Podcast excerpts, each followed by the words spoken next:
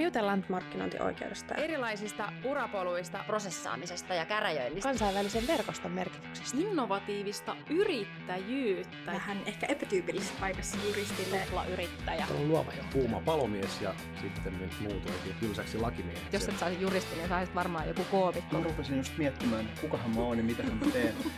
Tervetuloa tänne Paragraafin juristipodiin. Mä oon Anna Helistö ja tänään meillä on aiheena tämmöinen kuuma peruna eli palkka-avoimuus rekrytoinnissa. Ja vieraana mulla täällä on Duunitorilta Lotta Viljamaa. Tervetuloa ja ihana saada sut vieraaksi tänään. Kiitos paljon. Kiitos oikein paljon kutsusta. Tosi kiva olla juttelemassa tästä tärkeästä ja ajankohtaisesta aiheesta. Hyvä. Haluaisitko hei Lotta tähän alkuun kertoa vähän itsestäsi, millainen uratausta sulla on ja mitä kaikkea sä oot päässyt tekemään?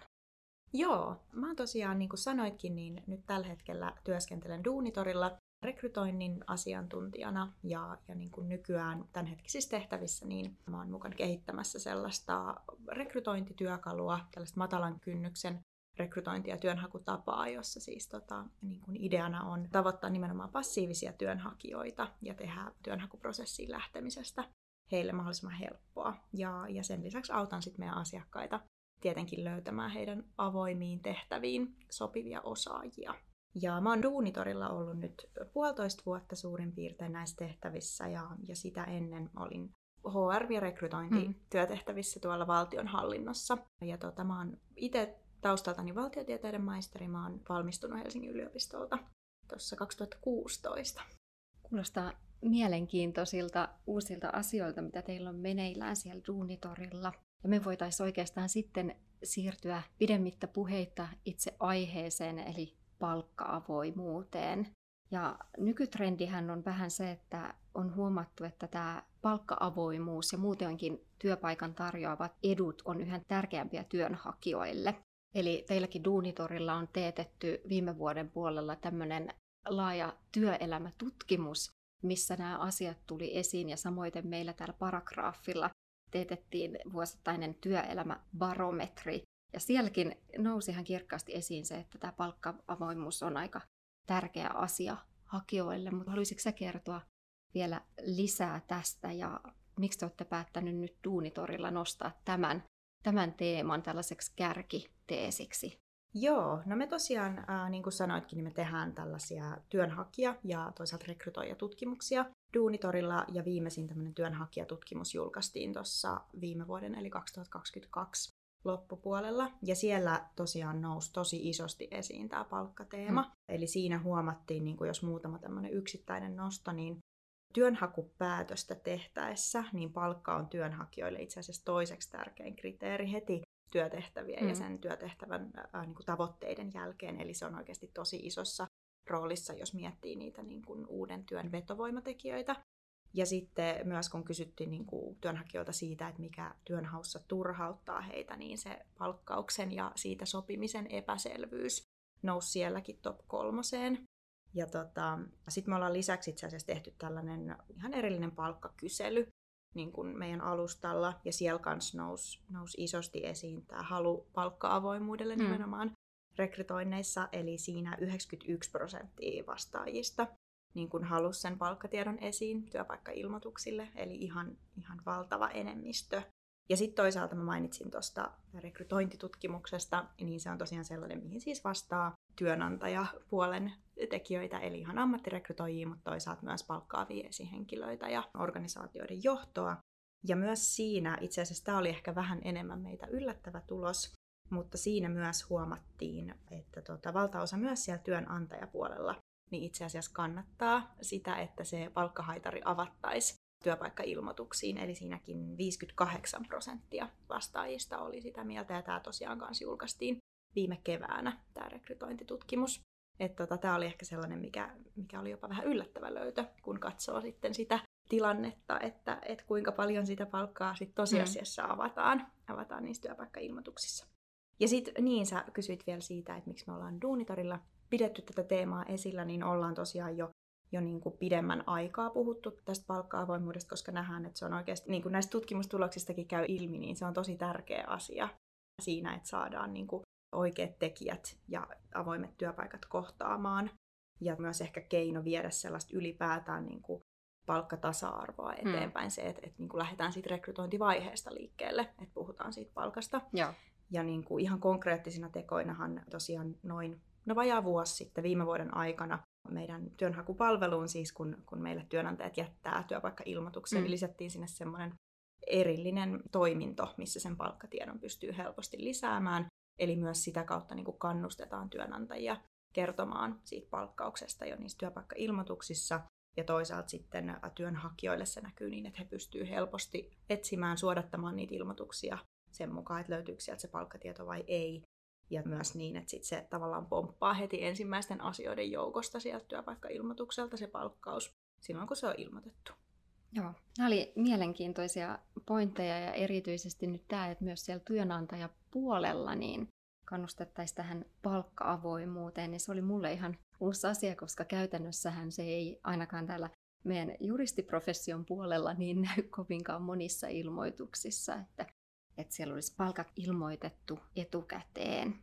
Miten sä itse näet, että tämä palkka-avoimuus sitten toteutuu käytännössä? Sä kerroit, että teillä Duunitorilla on nyt mahdollista ilmoittaa helposti ikään kuin tästä palkkahaarukasta työpaikkailmoituksista, niin mikä se toteuma sitten oikeasti on? No tämä onkin mielenkiintoista, että tosiaan se ei ihan vastaa tätä, että kuinka moni on sitä mieltä, että se palkkaharukan Mm. mm. pitäisi siellä olla, niin se todellisuus on tosiaan vähän eri. Että mä itse asiassa katoin nyt eilen, että mikä se tilanne tällä hetkellä on. Niin meillä on lähemmäs 50 000 työpaikkailmoitusta Duunitorilla tällä hetkellä avoinna ja noin viidessä prosentissa on ilmoitettu se palkkatieto. Että tosiaan aika pienessä osassa, mutta tietenkin tässä on, tässä on niin kuin vähän vaihtelua jatkuvasti, mm. että parhaimmillaan se on ollut noin 7 prosentin pinnassa, mutta kyllä se on niin kuin vielä aika alhaisella tasolla noin yleisesti. Miten sä näkisit, että mitä eroa siinä on, jos ilmoittaa sen palkkahaarukan etukäteen jo siellä työpaikkailmoituksessa verrattuna siihen, että se tulee sitten vasta eteen siinä vaiheessa, kun ollaan edetty ikään kuin tässä rekrytointiprosessissa? No kyllä mä näkisin, että, että jos mietitään, että mitä se palkka-avoimuus rekrytoinnissa oikeastaan tarkoittaa, niin mä ainakin ymmärrän sen niin, että, että tavallaan se on se työnhakijan mahdollisuus saada tietoa siitä palkkauksesta jo ennen kuin hän tekee päätöksen siitä, että hän lähtee siihen työnhakuprosessiin mukaan. Et sikäli, jos miettii niinku semmoista perinteistä ilmoitushakua, niin silloinhan mm. se käytännössä on se työpaikkailmoitus, mistä sitä palkkatietoa etsitään. Tai sitten toki voi olla myös niin, että sit työnhakijan pitää, niin kun, tai hän voi kysyä sit vaikka rekrytoijalta tai lisätietojen antajalta sit, että et lisätietoja siitä, että millainen, millainen palkkataso siinä tehtävässä on. Mutta mä näkisin, että se ehdottomasti on hyödyllistä ilmoittaa se mahdollisimman aikaisessa vaiheessa, eli käytännössä siis siellä työpaikkailmoituksella. Kyllä, ja itse asiassa meilläkin tuli tässä omassa barometrissä esiin se, että noin 94 prosenttia vastaajista toivoisi, että se palkka ilmoitettaisiin etukäteen jo siinä ilmoitusvaiheessa, niin tämä on selkeästi ainakin hakijoiden keskuudessa niin ihan tällainen toivottu asia. No mutta sä kerroit, että noin viidessä prosentissa teidän ilmoituksista sit loppujen lopuksi näkyy tämä palkkahaarukka, niin siihen varmaankin on jokin syy, miksi asia on näin, niin osaako avata sitä, että, että voiko tästä palkka-avoimuudesta sitten olla jotakin haittaa esimerkiksi sille organisaatiolle tai sitten sen entisille tai nykyisille työntekijöille tai sitten näille potentiaalisille uusille työntekijöille? No tota, ähm, jos lähtee ensin miettimään sitä työntekijöiden tai työnhakijoiden näkökulmasta, mm. niin, niin siinä en, en osaa kyllä näin niin kuin lonkalta sanoa, että mitä haittaa mm. siitä voisi olla. Ja, ja kyllä mä vahvasti niin kuin ajattelen niin, että kyllä se on oikeasti kaikkien osapuolten etu pidemmällä tähtäimellä sit olla avoimia siitä palkkauksesta.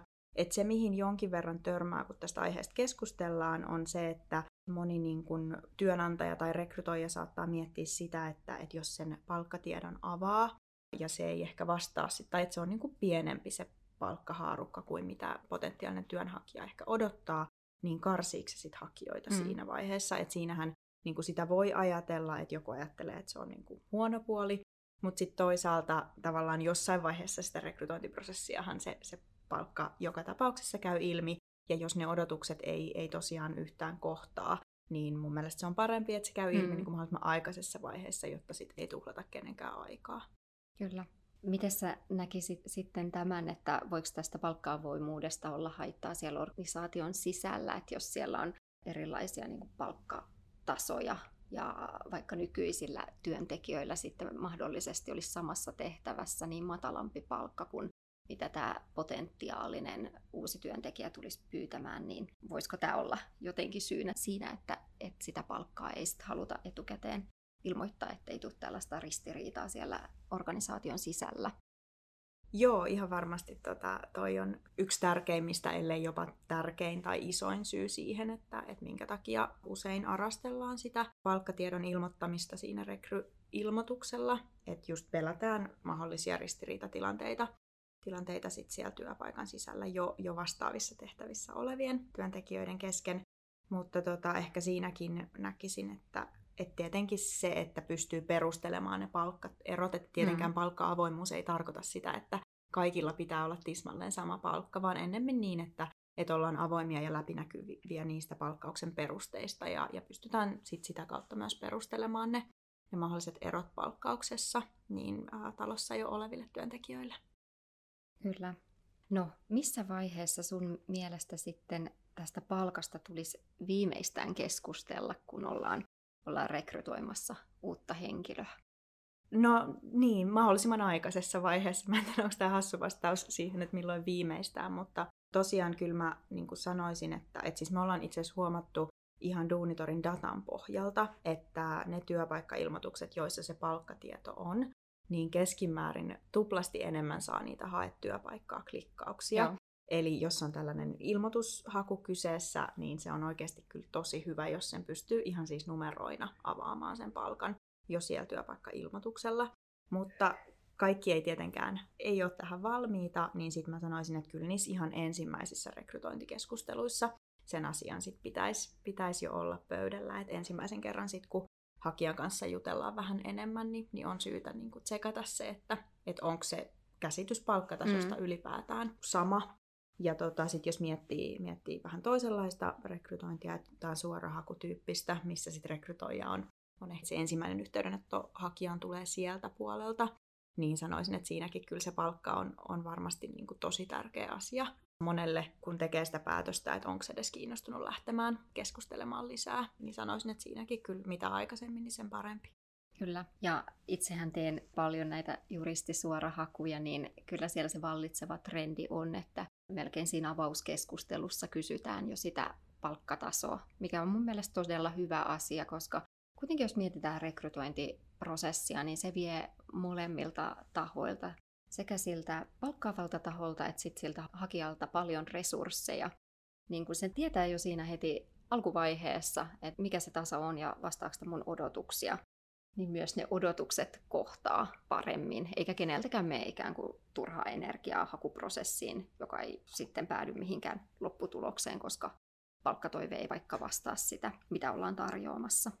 Joo, toi on kyllä mun mielestä toi ajansäästö on, on ihan hirveän tärkeä pointti myös, että et halutaan niin toisaalta käyttää se rekrytoijan aika järkevästi ja samaten sitten ei viedä turhaan siltä hakijalta energiaa ja aikaa, koska työnhaku kuitenkin on monelle, monelle silleen niin kuin iso asia ja, ja siihen panostetaan paljon, niin, niin ettei tarvitse turhaan käyttää omaa energiaa siihen. No me juteltiin jo vähän siitä, että millaisia haittoja mahdollisesti tässä palkka-avoimuudessa voisi olla, niin liittyykö sun mielestä tähän palkka-avoimuuteen jotain tällaisia negatiivisia uskomuksia tai luuloja, että sitten nämä kaikki potentiaaliset työntekijät kaikkoaisivat, kun se palkka ei välttämättä vastaisikaan sitä, mitä he odottaa siltä tehtävältä. Ja sitten lopputulema on se, että kukaan ei hae tätä tehtävää. No tota, ehkä jonkin verran joo, ja just ehkä se, mihin aikaisemminkin jo viittasin, että saatetaan pelätä sitä, että jos ei se olekaan välttämättä niin hirvittävän kilpailukykyinen mm-hmm. se palkka, että se nimenomaan karkottaisi osan potentiaalisista hakijoista.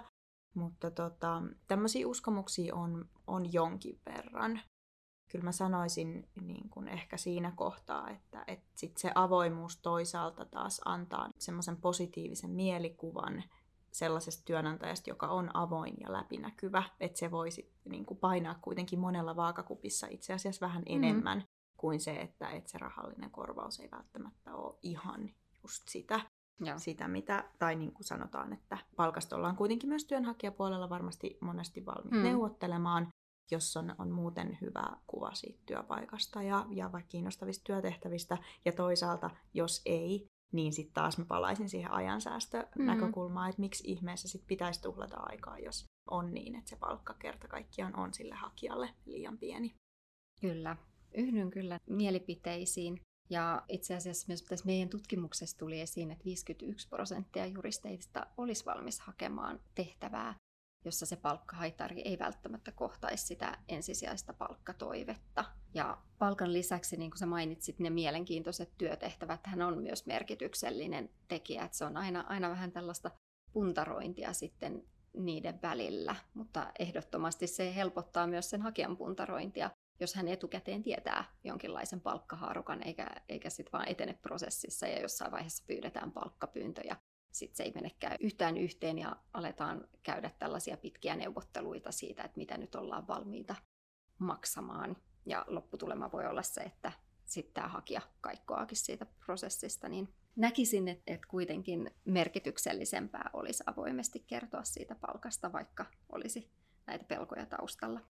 Joo, ja toi oli itse asiassa mun mielestä niin kuin tosi kiinnostava kuulla tosta, että, että noinkin iso osa mm.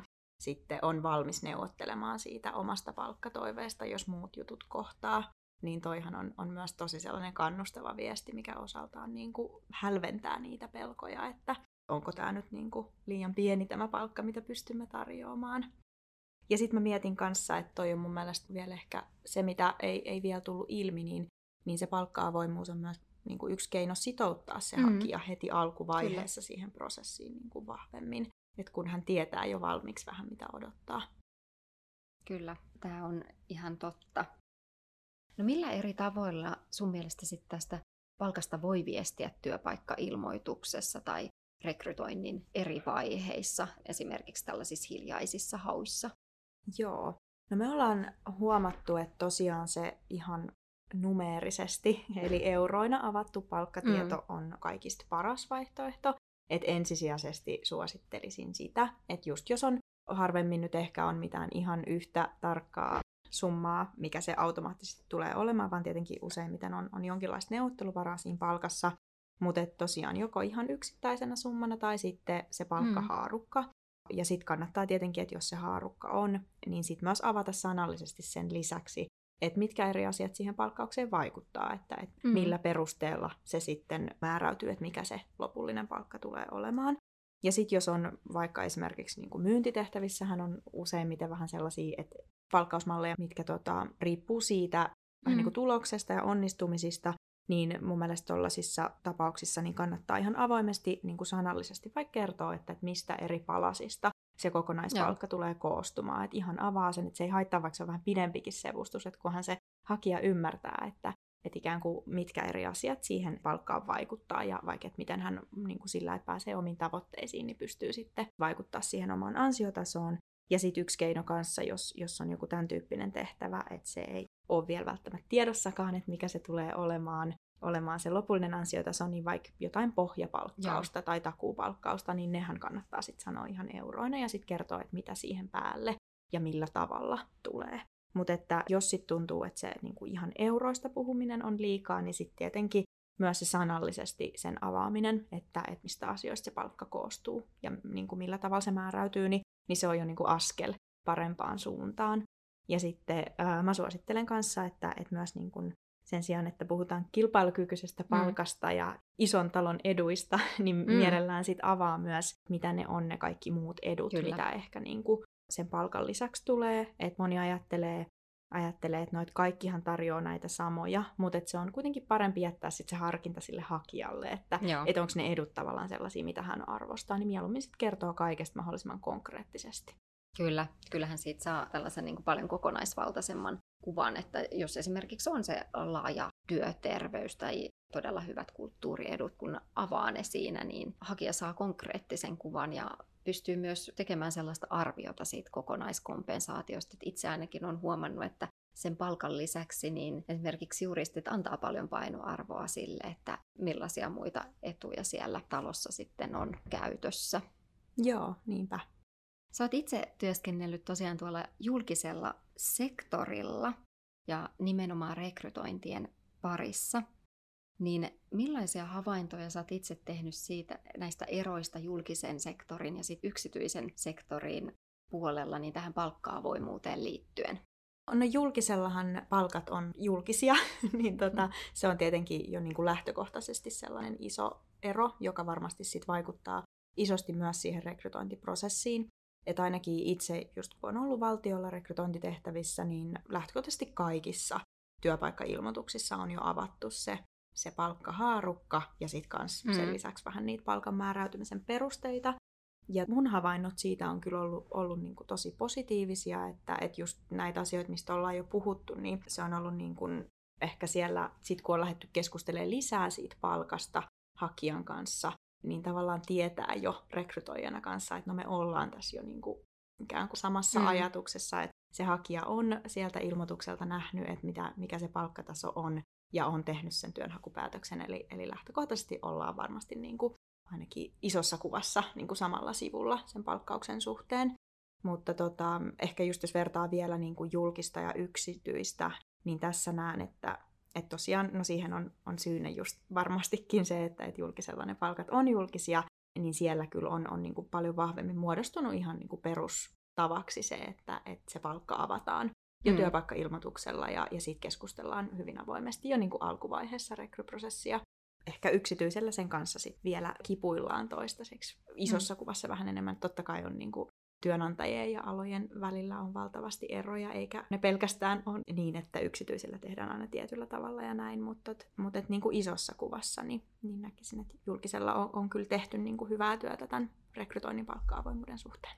Kyllä on itse samaa, samaa mieltä ja tämä on aika mielenkiintoinen ilmiö, koska julkinen sektorihan on tässä ihan huomattavasti edellä, että menee mihin tahansa valtiolle.fi työpaikkailmoitukseen, niin siellä on annettu oikeasti se haarukka ja sitten ne mahdolliset prosentuaaliset lisät, niin tietää heti, että, että vastaako tämä niitä mun odotuksia, mutta, mutta samanlaista trendiä ei kyllä tuolla yksityisellä puolella ole, että siellä tyypillisesti ilmoituksessa lukee, että kilpailun kykyinen palkka tai erinomaiset työsuhdeedut ja näin, mutta niitä ei sitten avata sen enempää siellä. Joo, just näin. Kyllä ihan, ihan saman on huomannut, että siellä yksityisellä se on ehkä vielä enemmän. No niin kuin noista numeroistakin jo mm. huomattiin, mm. niin on enemmän poikkeus kuin, kuin sääntö, että se siellä on ihan numeroina.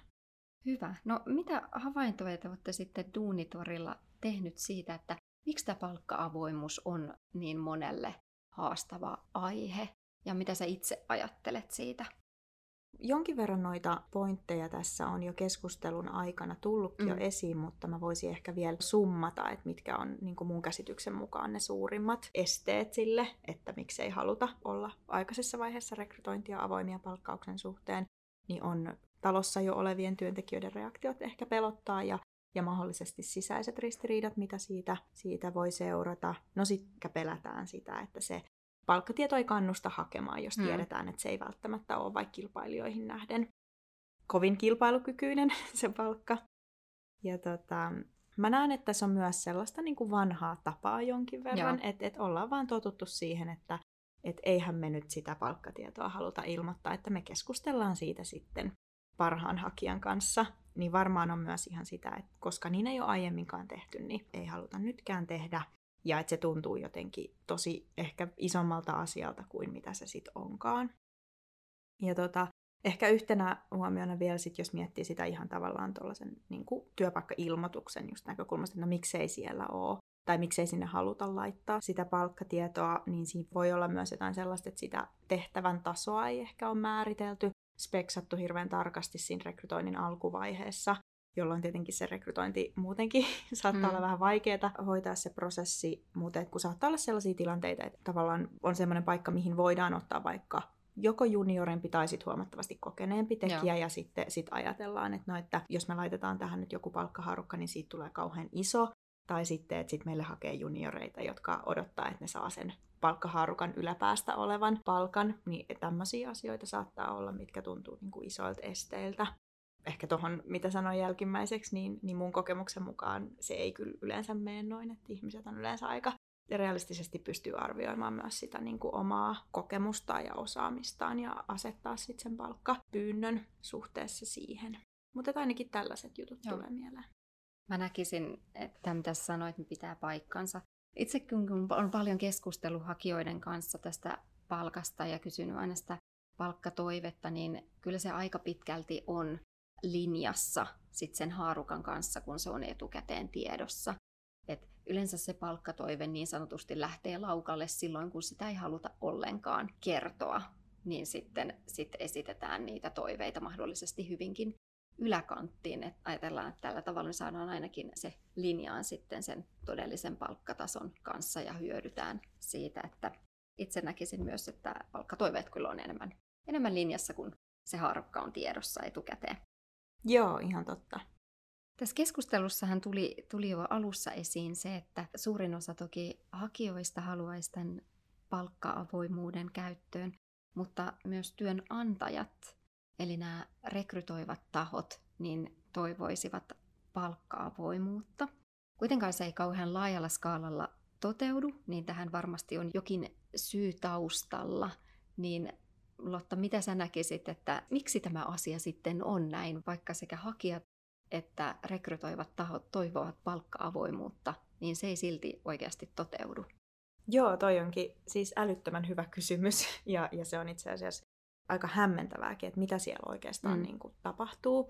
Et, niin kuin, hakijoiden osaltahan se viesti on niin kuin, todella selvä, niin kuin jo kävi ilmi, ja kans, niin kuin, jos yli puolet rekrytoivista henkilöistä sen palkkauksen tai palkkahaarukan sinne toivoisi, niin, niin tosiaan se on tosi iso iso se gappi, että sit jos mietitään, että viidessä prosentissa ilmoituksia mm. on, usein niin kun niissäkin keskusteluissa, vaikka mitä itse paljon työnantajien ja rekrytoijien kanssa käynnissä on usein niin, että tavallaan tämän aiheen tärkeys tunnistetaan ja ihmiset on ikään kuin itse sitä mieltä, että kyllä mä haluaisin. Mm. Että yksilötasolla ajatellaan, että no joo, että mä tiedän, että tämä olisi tosi tärkeää ja kyllä se olisi, olisi niin kuin kiva laittaa sinne ilmoitukselle nyt ihan, ihan numeroina se palkkahaarukka. Mutta sitten tapahtuu jotain jossain ja lopulta sitä ei päädytä sinne laittamaan. Jotenkin joku sellainen ihmeellinen sumuverho tässä vaikuttaa mm. niin rakenteellisella tasolla olevan. Et mä en tiedä, onko se just sit se, mistä puhuttiin, että tämä on niin semmoinen vanha tapa, että on vaan totuttu tekemään tietyllä tavalla. Niin se, mikä siinä niin tulee esteeksi. Mutta mitään, niin kuin, tämä on tietenkin tosi niin kuin tärkeä kysymys, mutta en osaa vastata tämän paremmin. Kyllä. Eli ikään kuin se este olisikin siellä talon sisällä näissä vanhoissa toimintatavoissa, että koska aina on tehty näin, niin, niin miksi muuttamaan sitten hyvää vanhaa toimivaa toimintatapaa? Jotain sen tyyppistä luultavasti. No sitten näiden vanhojen toimijoiden lisäksi toki on, on myös tällaisia toimialoja, joissa tavoitellaan nimenomaan edelläkävijyyttä, etenkin rekrytoinneissa ja tässä työntekijäkokemuksen rakentamisessa. Miten sä näkisit sen, että tämmöiset läpinäkyvät toimintamallit ja tällainen selkeä palkan viestiminen jo siinä työnhakuvaiheessa voisi yksinään vaikuttaa työnantajan mielikuvaan positiivisesti? Mä näen, että sillä voi olla niin kuin itse asiassa aika yllättävänkin iso vaikutus. Mm. Että just sillä voi luoda kuvaa ylipäätään sellaisesta avoimesta ja läpinäkyvästä toimintakulttuurista, mikä ehkä sitten ulottuu muihinkin asioihin kuin siihen palkkaukseen. Ja tavallaan mä näen sen myös erinomaisena keinona ainakin vielä tällä hetkellä, kun tämä asia ei ole niin yleistä Suomessa, eli se palkka rekrytoinnissa, mm. niin, niin tavallaan se on tosi hyvä ja verrattain helppo keino myös erottua edukseen työnantajana ja nimenomaan näyttäytyä sellaisena edelläkävijänä, erityisesti niin kuin niillä aloilla, millä kovasti painitaan osaajapulan kanssa, niin mä näkisin, että tämä on kyllä tosi tärkeä asia tehdä ja nimenomaan aika yksinkertainen ja helppo keino vaikuttaa siihen työnantajakuvaan. Kyllä, ja jos mikä niin kuin mainitsitkin, niin tämä kyllä on tapa erottautua, koska niin harva sitä vielä tekee. Itse ajattelen myös tästä palkka-avoimuudesta keinona vaikuttaa siihen työnantajamielikuvaan niin sillä lailla, että että sehän on erinomainen keino siihen sen takia, että silloin myös hakijoille jää ikään kuin positiivisempi kuva siitä rekrytointiprosessista, koska mikäli se palkka ei vastaa sitä heidän odotustasoaan, niin he eivät sähde siihen prosessiin eikä tule sitten näitä turhaumia siellä loppuvaiheessa. Et pystytään myös sitten vaikuttamaan siihen, että ne odotukset kohtaa myös siinä sopimusvaiheessa. Joo, just näin. Ihan samaa mieltä.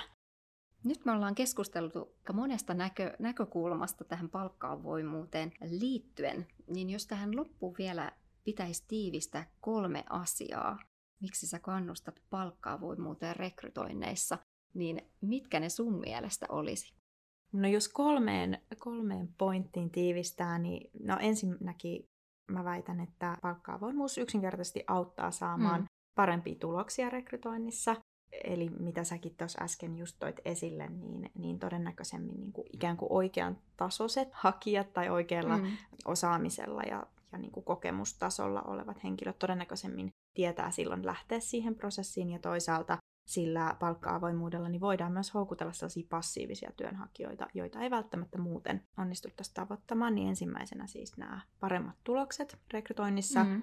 No sitten liittyy vähän tähän aikaisempaan, mutta on, on kuitenkin niin kuin yksittäistä rekrytointia isompi teema, niin just toi parempi työnhakijakokemus ja kokonaisuudessaan myönteinen vaikutus siihen työnantajakuvaan. Eli se on myös hirmu tärkeää, erityisesti niillä osaajapula-aloilla, mutta miksei kaikilla, varmaan kaikki työnantajat haluaa, että heistä olisi tämmöinen positiivinen ja avoin mielikuva siellä hakijoiden tai potentiaalisten tekijöiden keskuudessa. Ja sitten kolmantena vähän niin kuin ison kuvan pointtina, niin mä näen, että tämä niin kuin rekrytointivaiheen palkka-avoimuus, se on tie sellaiseen laajempaan, yleisempään palkka-avoimuuteen ja keino edistää palkkatasa-arvoa. Ja just tämä niin kuin edelläkävijyysnäkökulma, mm niin kuin laajemminkin tässä palkkatasa-arvokeskustelussa, mikä on myös politiikassa Kyllä. esillä jatkuvasti, niin ehkä kolmantena vielä se. Joo, tämä palkkatasa-arvo on kyllä myös ollut tällainen päivän polttava kysymys ja varmasti tämä palkka-avoimuus olisi hyvä keino edetä myös siihen tasa-arvoisempaan palkkaukseen ylipäätään.